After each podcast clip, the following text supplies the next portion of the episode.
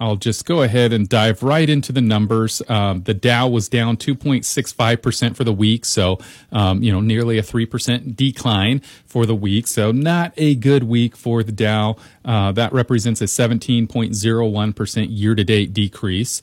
Um, so of course we're still up from the lows of 34% that happened earlier in in the year, which is a good thing And quick. and quick. Um, S&P 500 down 2.26% for the week. Year to date, 11.36. Small companies, ooh, ouch, down 5.46% for the week. So um, they took it pretty hard. And international also down 3.26 for the week. So also, you know, a rough week across the board. 10-year treasury also down to uh, four what we call basis points. And so the 10-year treasury is currently at 0.6 four.